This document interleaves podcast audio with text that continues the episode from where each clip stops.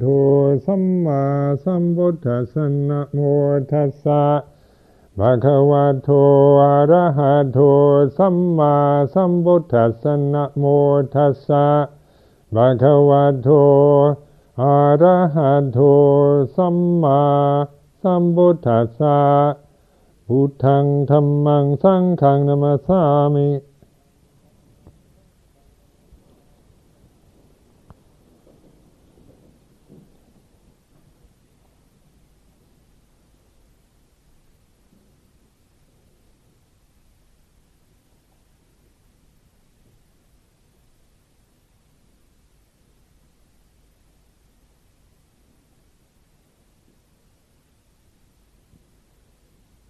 reflecting on the conditioned world, and then reiterate the meaning of world in Buddhist terms means uh, what we create out of ignorance in our minds. So in that way, in some sense, we each create our own world. That's why I was saying that we are the center, and we can create a totally false and deluded world uh, based on fears and desires or we can not create anything out of fear and desire and be the knowing of the, the flow of life, the way things are. This is the, what we mean by refuge, to let go of that basic delusion in which we create uh, and compound the present moment always with something of our own, out of our own fear and desire. We have a we actually have a choice. We can be just the conditioned creatures, the Pavlovian dog, or we can choose not to be. We can be enlightened beings. So this is what what we're here for, I hope. But you don't want to become a conditioned. I mean, you know, slightly better than salivating when the bell rings, but not much is when we just when just when we're when we have this opportunity to transcend uh, the conditioning process, which doesn't mean we get rid of conditions, but then there's the the insightful knowing and perfect understanding of Dhamma, the Buddha saying the Dhamma.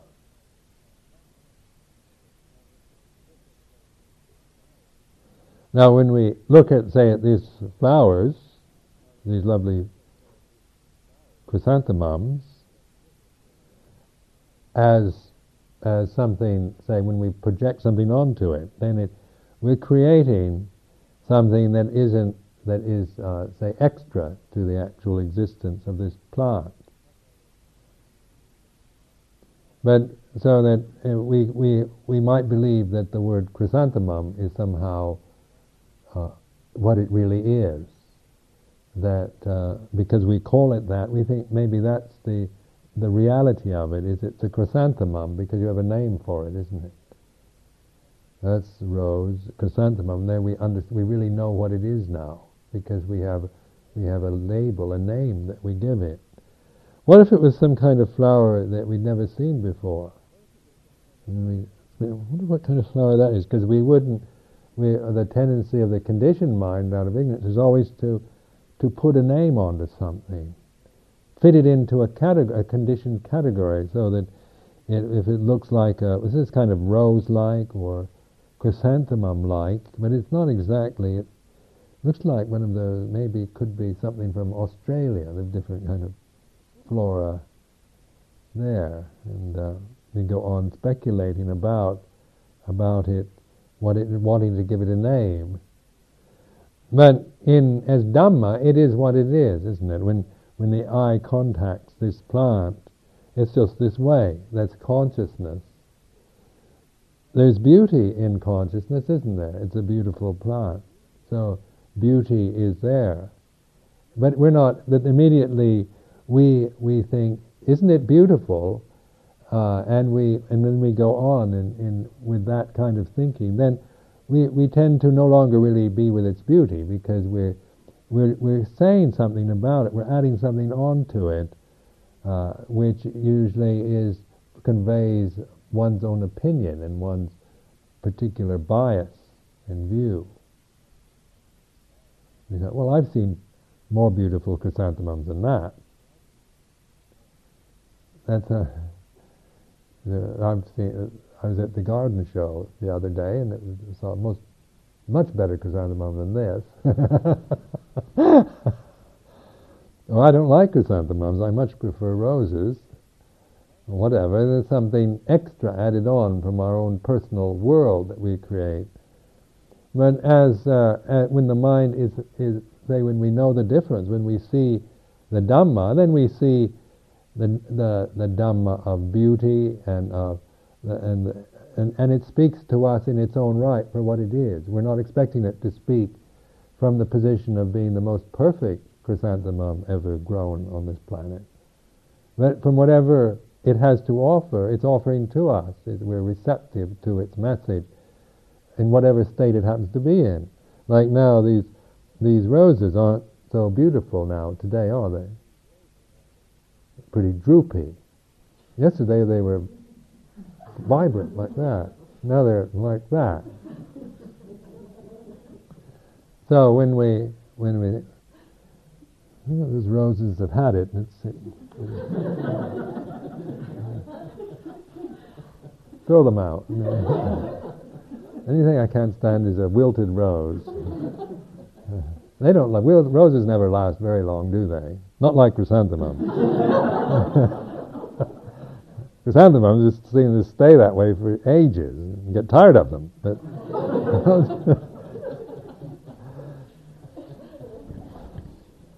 but even in its droopy stage, it's still if we're if we're not caught up in our own world, creating a world, our own views around it, then also it's it has it has something it's offering to us in, in con- through consciousness of it. Because the whole process of from birth to death, from the arising to the maturing to the full flowering to the fading to the rotting and all that, there, that's all Dhamma to us when the mind is free from this creating a world out of desire and fear. And then when the mind is free, then everything is Dhamma for us. The whole process of life evil is Dhamma, and good is Dhamma, and and birth, newborn babies, and and uh, old uh, senile uh, people, and and uh, cripples, and healthy people, and men and women, and and everybody, everything is Dhamma rather than something that I have strong opinions about and prefer this over that as a, on a personal world that we create, then we have strong opinions about all kinds of things. You can see we live in a time where people really express all their opinions quite openly. So we have, you know, endless conflicts and, and disagreements because people have different ways of looking at things, and and uh, and then the opinions, you know, differ, and then we become angry and upset over uh, we're fighting um, from two different worlds. Sounds like one of those soap operas, doesn't it? We come from two different worlds.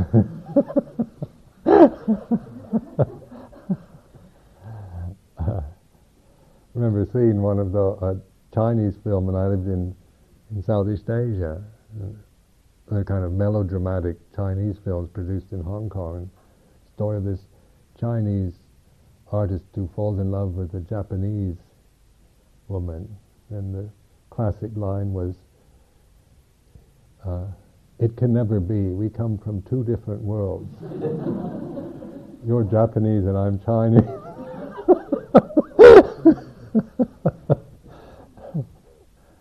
no, in a way that's true. When one is putting emphasis on on uh, on those kind of issues, then there is, uh, there is definitely two different worlds we have to deal with. And if we don't know that, then we tend to be endlessly frustrated and, and annoyed by life because we somehow think maybe our world is what everybody's world should be. The way I see everything is, is the way I assume everyone else sees everything, or should. And then you, you feel uh, angry or upset or indignant by the fact that people don't always see it uh, or agree with the, the way you see the world or the world you've created. Because the real world, the quote, real world, unquote, is our world, isn't it? When people talk about, say, accuse our, us here, the Samanata Ramavati, of not living in the real world, it means that we don't live in their world, which is real for them. That's what they mean, isn't it? Because they regard their world as real and our world as not being real. But any of the worlds are unreal. They're all illusory worlds. Because then we, when we see in the right way, then we see Dhamma rather than create a world.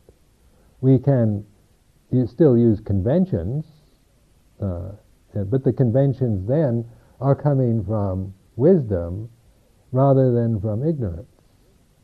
So one can still use the English language and and uh, and English conventions and so forth but it's, it's then not just a, a, a habitual, conditioned reaction to life that we're using social conventions or language, but it's skillful use of these conventions for what is, what is true and good and beautiful, rather than to divide and separate and uh, create endless, endless delusions around ourselves and in the minds of others.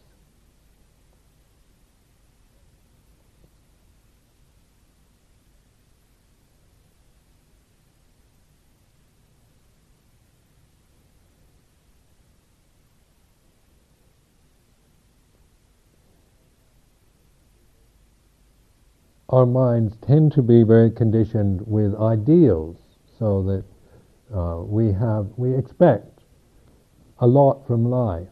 Actually, most of us, because we have these ideals. Um, and this is just a reflection for you, just, just to so you can contemplate your own uh, what, what suffering is for you. If this helps, then then that then use it. But like the ideals that we have uh, for how life should be. Just like dem- democratic systems and communism and socialism are all based on very high-minded ideas. Uh, now, even though one uh, has been brought up as an American, which means you are brought up to hate communism and regard it as the, uh, the focus of evil in the world, uh, and uh, think it's just totally evil. Actually, when you examine communism and what it was, its original purpose and, and what Marx had in mind, it's very idealistic. That it's to try to, to bring a kind of perfect society into being, perfectly equal and fair society into being where nobody is, is preferred, everybody is equal and, and all things are shared and there's no there's nothing you know eventually to that ideal state where where we're all uh, you know perfectly happy living in a perfect society where everything is perfect and and uh, there's no unfairness, injustice, inequality at all. They the ideal goal. But then look what happened when it was imposed upon a country a people, a group of people. It became a tyranny, didn't it?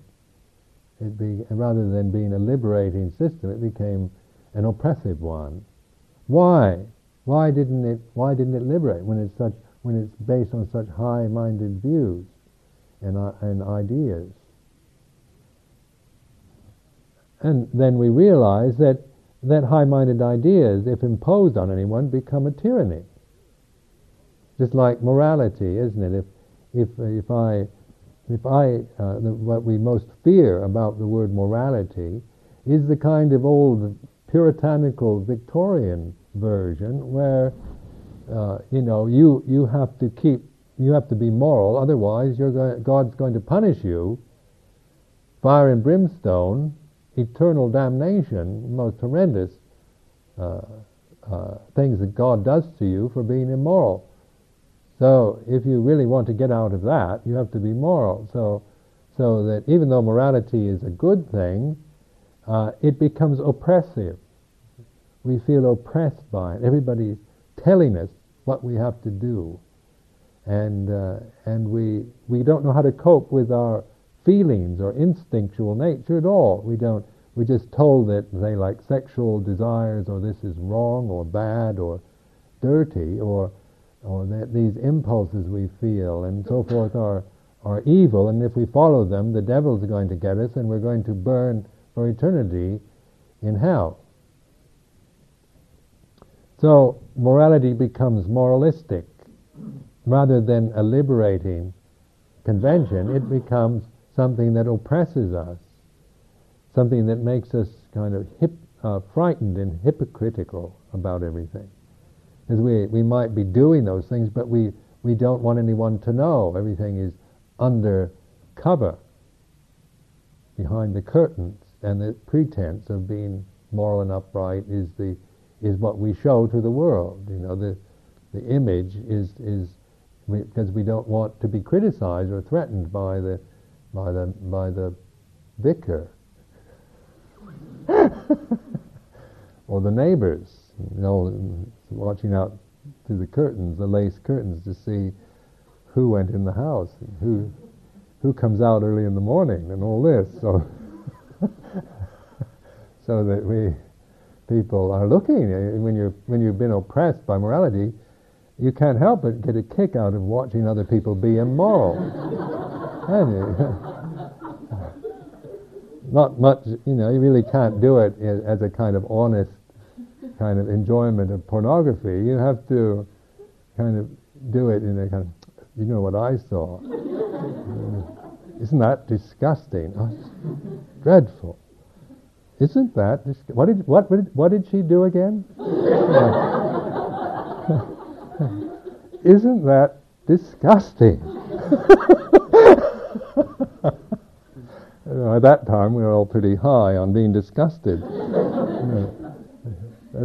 because it becomes a kind of hypocrisy, and that's what we we feel it's dishonest, isn't it? We feel it it's oppressive. Morality then is tainted with that kind of perception. But in, when, you, when you're presenting morality as a reflection and as a way to, a way to understand things, then we see it as something that helps us. And that's what it's meant to do. It's meant to be a help for us. It's a tool for helping us to develop and act in the right way, in ways that are skillful and good and a benefit to ourselves and others. So then we enjoy it. We love morality because it, it's happy. It makes us respect, it allows us to respect ourselves and to feel good about our lives. And it's not oppressive. It's not, uh, doesn't bring out mean, and nasty and states of mind or, hypoc- or hypocrisy because it's it's coming from the heart, from and from an understanding of its use and its purpose and a, an appreciation for it. Because even though we've made evil look like it's very tantalizing, and that somehow you have have uh, I remember in my youth they used to have pop songs on the radio where uh, some kind of vampish voice would come out singing about how how uh, you know how I want to be evil or I want to you know this kind of kind of attractive glamour of, around evil uh, fascinating and interesting. And and it, and of course one when you're young you think yeah evil is a lot more interesting than goodness isn't it? I mean, it's something about doing something sinful is kind of exciting. But doing something good is yeah, doesn't, doesn't excite you, because in our society, sin and evil, these things, immorality, is oftentimes made to even appear quite glamorous. and uh, and it's, it's a way to really ex- assert yourself and be free, to do all the things that nobody else dares do. But on further reflection, when you when you reflect on evil actions, and that then you realize that there's that uh, that uh, evil thoughts or evil actions or speech, there's something in us that we can't respect. We lose respect for ourselves, and we and we create uh, a life around. We create division and mistrust around us. How can you trust anyone who who is immoral? Isn't it? Your measure of trust uh, falls away and confidence in them because, say, say uh, just the second precept of stealing. How can you trust anyone who you know steals? It might be, uh, you know, they might be proving their free spirits to do what they want, but in a society where you have to live with each other, you, all you can do is feel when a thief comes into the room is, did I put did you lock the door? because they create around them that, that feeling of mistrust and, the, and then their self-respect also is they have no way to respect themselves because they've not done the thing, they've not acted and lived in a way that is worthy of respect. And so they tend to create this problems wherever they go, difficulties around themselves. Where I say a moral life is is is done in such a way that we find a joyousness in, in it. It's not boring and dull and just for kind of silly old people are afraid to do evil because they might be sent to hell by the devil. It, you know, it's not just the kind of wimpish straits of the world that that are good, but it's goodness has a has a beautiful result. It it brings joy into our lives. At least I find it so.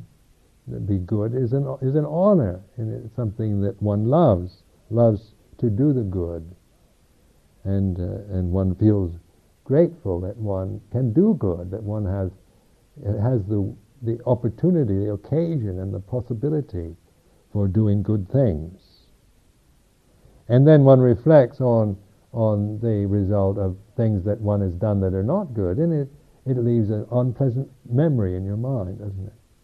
We have to experience the guilt and remorse and and also the karmic result of say that comes up and might, you know, uh, overwhelm us in, in our lives, just having lived selfishly or foolishly and uh, and uh, then we have to bear the consequences of the karma of those actions.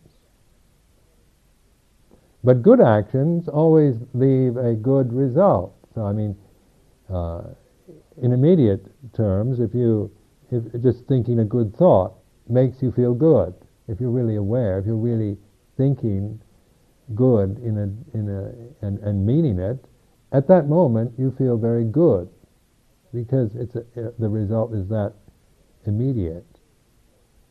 And then as we live in a way that we respect ourselves, then people will respect us and we and people like to have us around. People in, enjoy having uh, good people to live with, unselfish, kind, generous people to live with. It's a, it's a joy, it's a pleasure to live in a community where people are that way, like here in the monastery. It's a very pleasant community to live in because people are really value that goodness and they try to be very good and to try, and they're very generous and kind.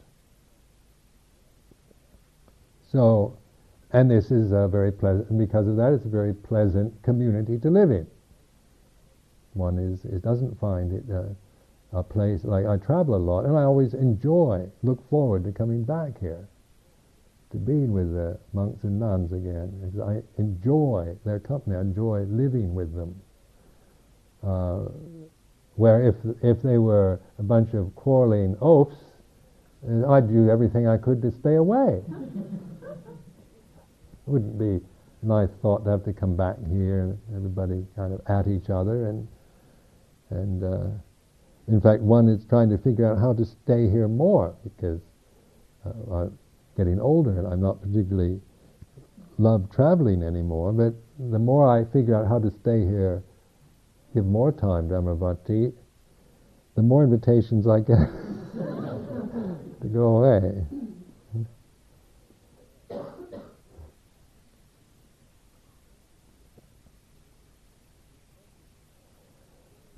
Respecting yourself is, uh, is a necessary uh, ingredient for the holy life. And in America, I was noticing how many idea of self-respect oftentimes comes not through any to understanding, uh, real understanding, uh, or living in a way that you respect, but in going to psychoanalysts. So you get in, in California anyway, people who are endlessly going to therapies and, and, and through psychoanalysis so that they can like themselves, so that they, they tend to spend lots of money and do all kinds of things to, to have the feeling, I really love myself. And people will come out like that. They don't so prone to talk like that here in Britain, but in California, then somebody will come out and tell you, now, you don't even know their name. They say, I really love myself. Who's that? I really like myself. It's more like they're trying to convince you of something than the real kind of respect for yourself. But just endlessly thinking about yourself and figuring yourself out in, in, in concepts and words through analysis uh, has, a, has can be of help in one level, but it does not allow you to respect yourself. As long as you're paying money to a psychiatrist to sit there and listen to your endless regurgitations of your problems, and uh, and and all you're thinking about is yourself, and then I, my father, my mother, and, and then then, but you're and maybe you're working hard to pay because the psychiatrist is very expensive. So you're making lots of money to to pay this man or woman to listen to you for an hour, once or twice a week. But you still are going to be left without self-respect, isn't it? Because that's not worthy of respect, is it? To to sit around and talk about yourself and your faults and expect somebody else to kind of do something for you or or uh, that. So, what is worthy of respect? What is it that you really respect in yourself or in others?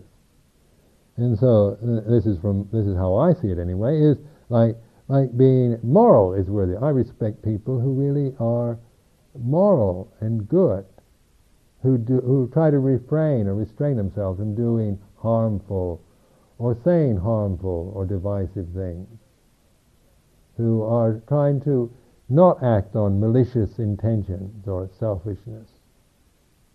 Those kind of people I respect. And when I'm like that, I respect myself, even though there's no self. but on a conventional level, uh, I respect that when I when I refrain from doing and acting in selfish ways, and in ways that cause harm or disruption or confusion to others, or out of conceit or pride and stupidity. Uh, being generous and kind, isn't it? When we're when we're giving, when we're when we give things to others, and out of just loving to help and serve and and uh, offer, make offerings to others, then that that I respect that in me which, which loves to give to others and serve others. I respect that. I don't respect myself when I think others should be serving me. You should, you should be serving me. And what have you done for me? I've given, look at all I've given you. What have you done for me? And that, that, that kind of thing is not worthy. I don't respect that, when, even though sometimes those thoughts are not absent from my mind. they, it's not, it's not anything I respect uh, in myself. I mean, that I would want to say, follow that up and make my and think of myself as being worthy of somebody else's respect. So, say in in the basis of religious life is the dana sila or or the uh, generosity, uh, charitableness, and morality are the very foundations of the holy life. Because this is where, when you when you're kind and generous, unselfish and moral, then you find you'll have a respect for yourself. You won't have to go to a psychologist and uh, and try to uh, think to yourself that, that you love yourself anymore because you can actually like yourself or respect yourself uh, because of the way you're living and what you're doing and, and how you're living your life is worthy of respect. So that's, that's a reflection on, on, on, how, on what, how to respect yourself, the importance of that as a, as a foundation for uh, liberation, enlightenment. Now, ours is a time where we, we tend to demand rights. We? We're, this is the age where everybody's demanding their rights. So everybody is going over the top demanding rights. And everybody thinks they have rights and, and, and is demanding them. So, but this is not really worthy of respect, is it? It's, uh, it's, it's understandable that everybody should want rights. But as a as an actual mental thing in your mind, when I think I have my rights, I want my rights, uh, and and this I, I I listen to that and I don't particularly respect it because I, I don't I don't like the sound of it. It's not something I that I, that arouses inspiration in me when I hear it in others or in, in myself. What, what, I res- what, what inspires me is what, what can I do to serve? How can I help? What can I offer? Like when somebody comes into Amaravati and, and they say, what can I do to help? What can I offer the community? That's something you, oh, that person is really glad to have them somebody comes in here demanding their rights, you think, what a pain in the neck. So, so you, you really uh, see that, that, that demanding rights for yourself may be, uh, you know, have its point, but as a religious path, it doesn't work. We don't need rights, uh, but we need uh, morality. We need to respect ourselves. We need to, because the holy life is not, is not, uh, the obstacles of holy life are not, not because of lack of rights, but because lack of morality or of kindness and generosity. Uh, selfishness and conceit are the obstacles to the holy life. And that's, that, those are the only, those are the real obstacles to the holy life. So that's a reflection for you to consider because, because uh, being an American, um, one uh, has been brought up to, to think one has all kinds of rights. And, uh, and the, these rights are very important to Americans. Uh, so that we, we're, we're never satisfied because we always want more rights and we, all, we always think uh, that that rights are the most important thing for us, and morality is sometimes totally ignored. In fact, we have a right to be immoral in America, isn't it? I have my right to do what I want, uh, and and I'm going to do what I want because it's my right. It's the land of freedom. Uh, I have the right to happiness. It says. So so I can do what I want because doing what I want, I think I'm going to be happy if I can do everything I want. And how it affects you, if, if none of you know, it's none of your business what I do because I'm a free, independent person with my rights demanding my rights. And this, of course, is a very kind of immature emotional state. You never grow up if that's where you're stuck, if that's the way you, you feel and look at life from that position of demand uh, on the world, on others. So that the maturing, say, uh, of an individual human being is, is no longer a demand, but an, a willingness and a joy in serving and helping and in doing the good and refraining from doing the bad. That is where we, we find our fulfillment as an active, living member of a family, of a society.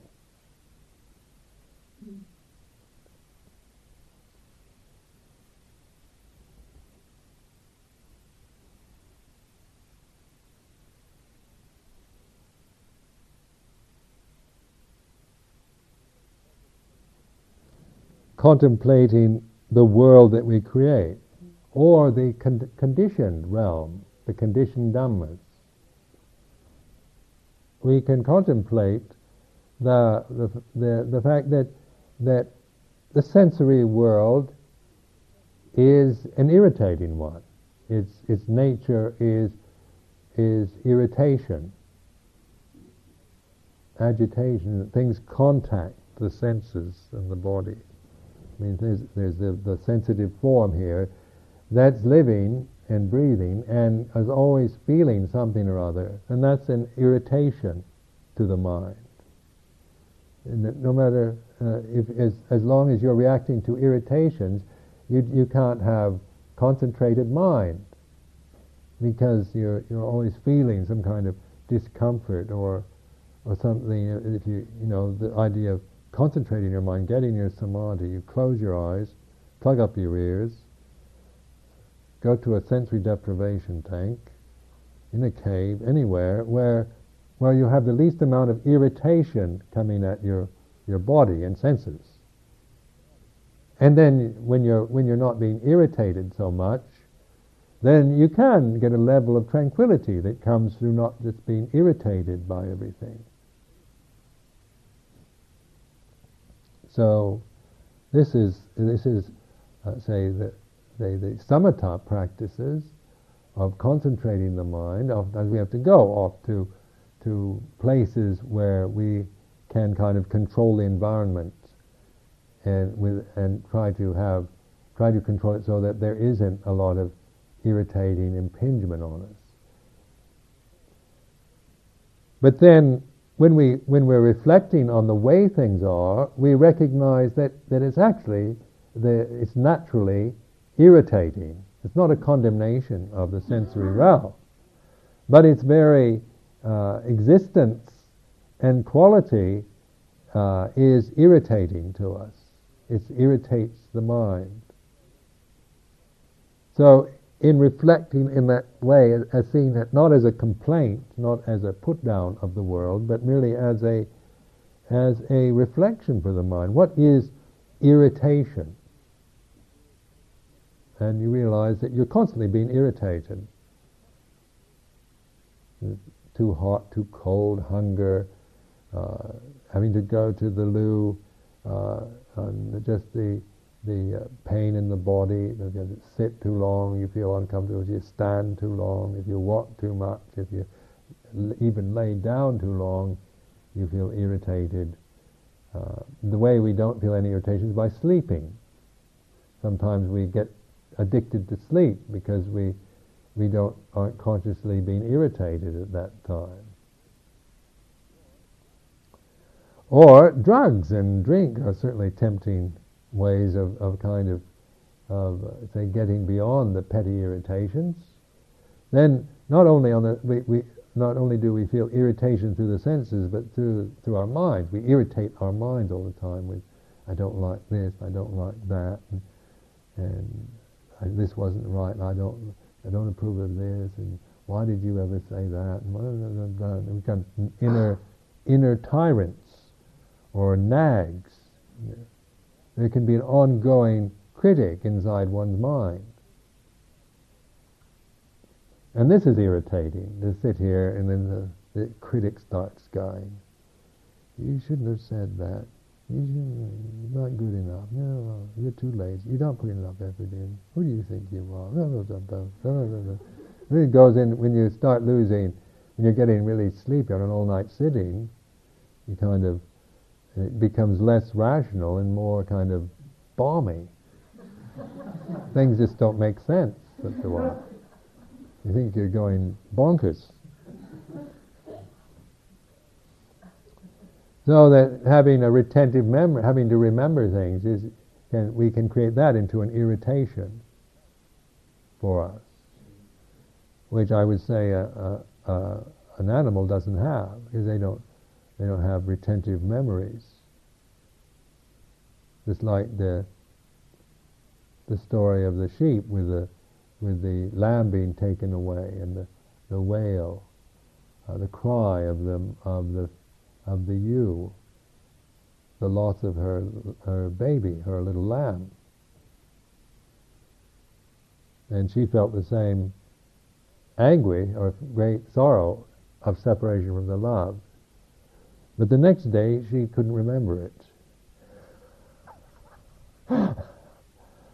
Where if you do that to a human woman, they'll never forget it it'll become a, kind of a neurotic obsession. It can make them co- totally ruin their whole lives. If you if you yanked a, a human baby away from a mother, like they do lambs from ewes, the human woman would, would remember it. So she'd suffer the rest of her life if, if she, you know, she didn't practice Dhamma. She would be, she would remember that and become maybe obsessed by the memory whereas they, the, the ewe wouldn't remember. But would it still experience the same grief that the human woman would experience? This is a reflection for ewe. The, the wail and cry of anguish of the you was exact at the same anguish, sorrowful, grief-stricken quality as what you imagine a human woman to to have at the same uh, under the same circumstances. Totally heartrending scream and cry, and yet the difference would be after that would be one would wouldn't remember and the other would. So our memory is in many ways a great gift, but it's also an endless torture to us, isn't it? Because we remember something horrible like that is hard to forget. You talk to people who've been in the uh, Nazi prison camps during under Hitler, and it's really something. You know, they they can never forget the horrors and the brutality that they witnessed and experienced. Where if it were a sheep, it would probably would be dead by now. don't live very long, but we live quite long lives actually. So this is this is uh, what what we because we have this memory. Then it's very important to to be very careful and live our lives in ways that we at least we're not doing things, horrible things that we'll have to remember. Because we'll remember. We remember usually the bad things, the very best and the very worst. What we tend to not remember is just the ordinary things. Remember the great successes, and we and we also we remember a lot of uh, any failure or or humiliation or unpleasantness I mean, if, especially if it's uh, uh, extreme, we can always bring it back into our memory, back into our mind. And so, uh, this is this is why it is so uh, advisable to be to be mindful and to to live in a very careful way rather than just just any old way just let life happen to you any old way. Uh, with that, because you have to, if you do that, then you tend to do things that you regret later and that you will remember.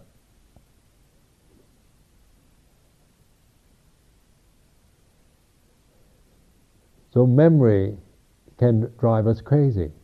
We can go com- be completely neurotic, completely out of touch with anything real, just through remembering things. We can create things in our mind. We can fantasize. We can create a whole illusory world that no one else, uh, most of our illusions, people share. I mean, society has a agreed uh, agreed upon certain illusions we call normal normality, and good citizenship, and so forth. But then there are have private worlds uh, that so that we, we, we have a creative mind, we? we can create things with it. We can remember, we have the, the ability, we have memory, we have the creative we, uh, imagination, we have memory, we have rationality and reason, logic, and we have intuition. And of those four, the intuitive side is, is tends to be the least developed and the least understood in, the, in modern humanity. This, this is how I see it. The intuitive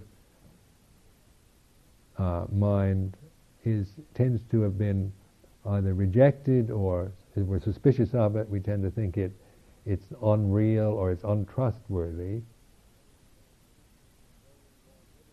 So we want everything kind of labeled and put down as in, in categories in computerized systems, everything neatly filed away on floppy disks now, not in file cabinets, floppy disks, and uh, modern technology is, is allowing our dream to come true. Order everything, put everything in a system, systematize everything, and, and that's wonderful, isn't it?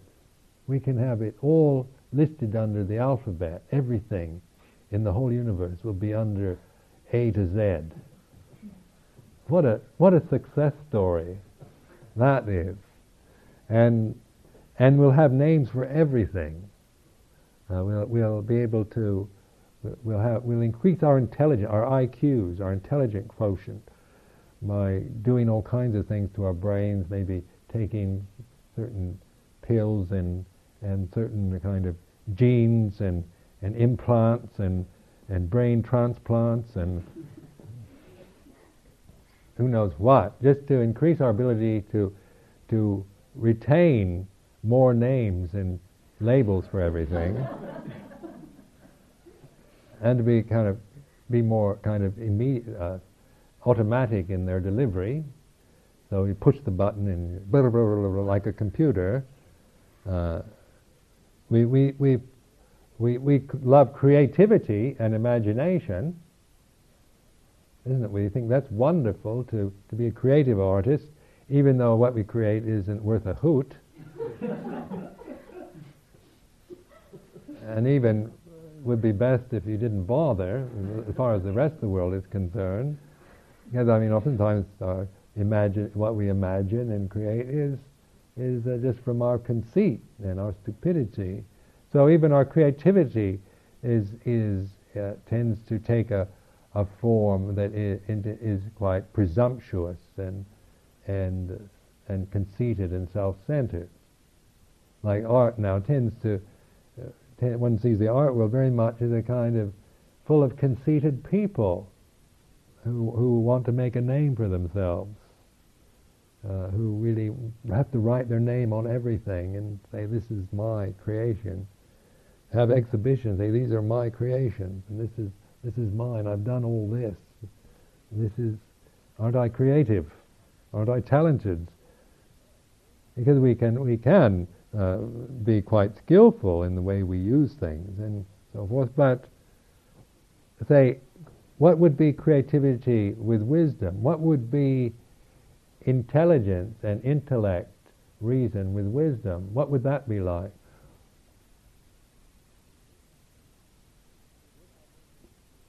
Would our memories be such irritating things to us if there was wisdom along with it? So, so contemplate that. Would, would these, these abilities we have, would they turn on, like they tend to turn on us and overwhelm us and drive us crazy or make us unhappy or discontented when it's coming out of ignorance and self-conceit. Even the most ta- the most creative talents suffer enormously if, if when it's coming from from a selfish intention. But then, what would these be like if there's wisdom? And this is what we're what we're say contemplating on this retreat is how to bring wisdom into our lives, into, so that our memories are not just experiences of guilt and remorse and depression, so that our creativity can can come can be of great benefit to all sentient beings, so that our um, intelligence, our intellect, can cannot be just a source of uh, fault finding and comparing and blaming, but of, of uh, being able to tell the the, tr- the real from the unreal, being able to discriminate the true from the false, the right from the wrong, as as we experience life, so that our discriminative faculties are working for us rather than against us. And then intuitively, this is developing this ability, this total sensitivity, because the intuition, if allowed, if taken the personal, the personality out of the the the intuition, the idea that it's personal, then that is a connecting to universality. Because on the intuitive level, we're one. There's no, there's not two. But on the level of memory, and uh, imagination and reason and logic, we, we're endlessly dividing everything up, and and uh, it, it tends to make everything seem very separate, very alien to us. Very, we feel isolated and alienated and lonely through our attachments to these discriminative functions of the mind And even, even if we happen to be intuitive, quite naturally intuitive, we tend to interpret it from the wrong view. So even intuition makes us super sensitive and we're, we're easily being feeling everything too much. If you, if you meet really intuitive people, they're, they're all, they suffer enormously because they, they uh, are taking it all in the wrong way. They, they tend to, to pick up and feel everything, and then then see interpret it in a in a in a selfish way. So they become, you know, they're super sensitive and uh, suffer from from all kinds of things that people who aren't intuitive would never even notice or feel. But it's through the the this intuitiveness or mindfulness awareness, wisdom, that we and that this, there is no suffering, and it's always immediate. Whenever there's mindfulness, there's no suffering. Whenever there's heedlessness, there is suffering. Right now, one heedless moment, there's suffering. Mindful moment, no suffering. But I don't expect you to believe it. This is for your contemplation, so that you can actually apply this to your own experience of uh, of uh, as you begin to uh, develop your practice, you you contemplate this, and when when there is when there's mindfulness, awareness, and use of wise recollection, I can't find any suffering in my mind at all. Not a speck. But then, then I get carried away with something. I start, oh, I can't stand, oh, I don't like that. Oh, oh, oh, no, no, no. You're suffering again, tomato. you, at least when you practice, you begin to to uh, develop the way of non-suffering because there isn't. Ultimately, there's no suffering at all. There is no such thing as suffering. It's all, it's, it's based on illusion. But it's through, through investigating the illusory, the, the suffering that we, we believe in and we react to and we identify with that we understand it, let it go, realize non-suffering. That's the, the sequence. Through understanding suffering, we let it go, and then we realize non-suffering. So that the Buddha aimed his, his point, investigate suffering, understand it, and through that you let go of it. And through letting go of suffering, you realize non-suffering. So I'll end my talk this evening.